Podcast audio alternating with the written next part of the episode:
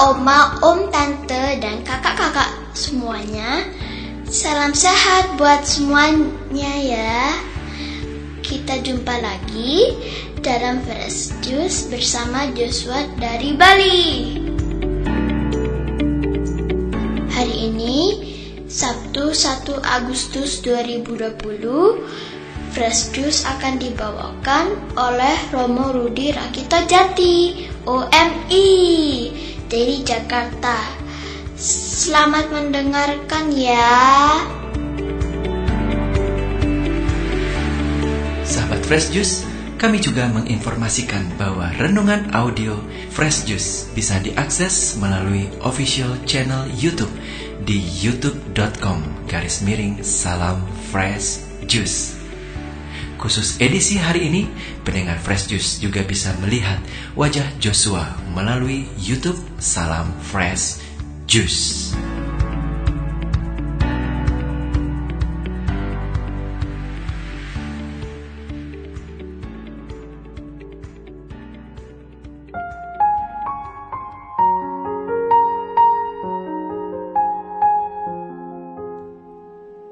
Selamat pagi para sahabat Fresh Juice di mana pun Anda sekalian berada. Kita berjumpa lagi pada hari ini, hari Sabtu, 1 Agustus 2020. Bagaimana kabar Anda hari ini? Sehat? Saya harap demikian. Para sahabat, hari ini kita akan mendengarkan sabda Tuhan dari Injil Matius bab 14 ayat 1 sampai 12. Sekali peristiwa, sampailah berita tentang Yesus kepada Herodes, raja wilayah. Maka ia berkata kepada pengawal-pengawalnya, Inilah Yohanes Pembaptis. Dia sudah bangkit dari antara orang mati. Dan itulah sebabnya kuasa-kuasa itu bekerja di dalamnya. Sebab memang Herodes telah menyuruh menangkap Yohanes, membelenggu, dan memenjarakannya. Berhubung dengan peristiwa Herodias, istri Filipus, saudaranya. Sebab Yohanes pernah menegur Herodes, "Tidak halal engkau mengambil Herodias." Herodes ingin membunuhnya.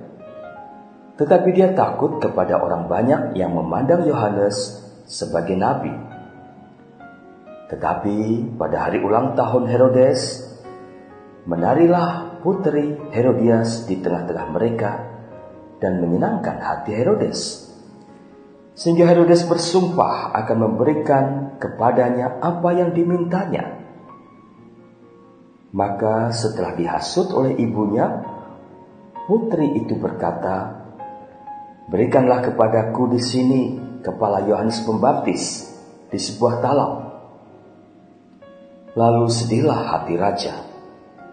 Tetapi karena sumpahnya dan karena tamu-tamunya, diperintahkannya juga untuk memberikannya. Disuruhnya orang memenggal kepala Yohanes di penjara dan membawanya di sebuah talam lalu diberikan kepada putri Herodias, dan putri Herodias membawanya kepada ibunya. Kemudian datanglah murid-murid Yohanes Pembaptis, mengambil jenazah itu dan menguburkannya. Lalu pergilah mereka memberitahu Yesus. Demikianlah Injil Tuhan. Terpujilah Kristus.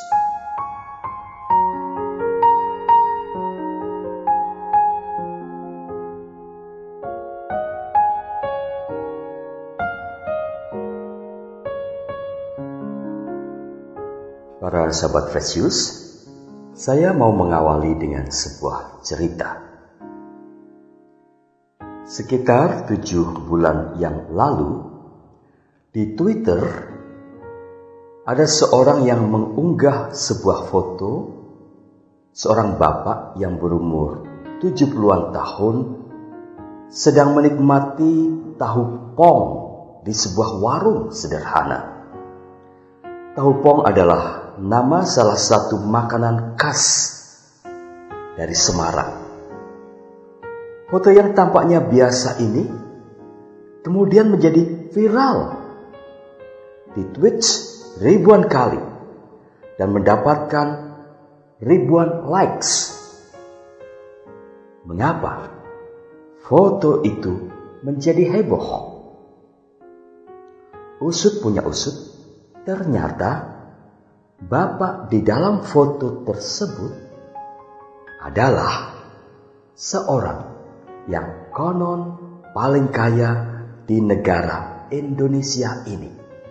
Orang paling kaya makan di warung, makan tahu pong. Apa pesan yang Anda disampaikan dari kisah foto pria itu? Salah satu pesannya adalah jadi orang itu memang tidak perlu gengsian. Pesan yang sama juga merupakan salah satu pesan yang bisa kita petik dari Injil hari ini. Di dalam Injil hari ini, di satu sisi kita mendengar sebuah kisah yang tragis, yaitu kisah kemartiran Yohanes Pembaptis.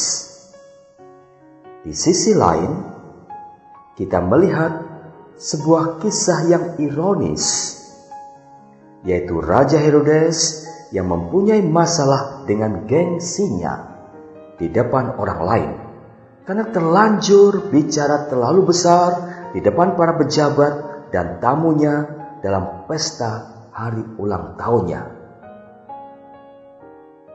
Di depan umum, dia telah memberi janji yang lebay kepada putrinya Mungkin saja dia dalam pengaruh minuman keras pada saat pesta itu. Dan ketika ditagih janjinya, dia tidak menyangka permintaan yang diajukan putrinya itu. Karena gengsian, karena takut dinilai sebagai raja yang lemah oleh kolega dan bawahannya, takut dikira tidak tepati janji, dia mengabulkan permintaan itu, membunuh Yohanes Pembaptis. Ini sebuah kejahatan besar yang kelak terus menghantui dan membuat hidup Herodes tidak tenang. Maka para sahabat Fresius, marilah kita sebagai para orang tua atau orang Kristiani dewasa menjadi orang-orang yang tidak gengsian, yang apa adanya, yang tidak muluk-muluk dalam berbicara atau berjanji, yang simpel saja dalam selera, dalam gaya hidup, dalam berpenampilan, dalam memilih merek arloji, handphone, sepeda, tas, dan lain-lain itu Marilah menjadi orang yang tidak merasa terganggu bila dianggap lemah, dianggap kurang keren, dianggap kurang modis, dianggap ketinggalan zaman, dianggap kurang hebat oleh sesama di sekitar kita. Atau dalam bahasa Santo Paulus, marilah kita dalam hidup bersama menaruh pikiran dan perasaan yang terdapat juga dalam Kristus Yesus, yang walaupun dalam rupa Allah tidak menganggap kesetaraan dengan Allah itu sebagai milik yang harus dipertahankan, melainkan telah mengosongkan dirinya sendiri dan mengambil rupa seorang hamba dan menjadi sama dengan manusia. Filipi bab 2 ayat 5 sampai 7. Yesus pun tidak gengsian. Hidup yang tidak gengsian justru membuat hidup kita akan jadi lebih tenang, dan menggembirakan. Sampai di sini perjumpaan kita hari ini. Tuhan memberkati Anda sekalian. Opa, Oma, Om, Tante, dan kakak-kakak semuanya, kita baru aja dengerin Fresh Juice Sabtu 1 Agustus 2020. Banyak buat Romo Rudi untuk renungan hari ini. Jangan kapok-kapok ya dengerinnya. Kita jumpa lagi besok ya.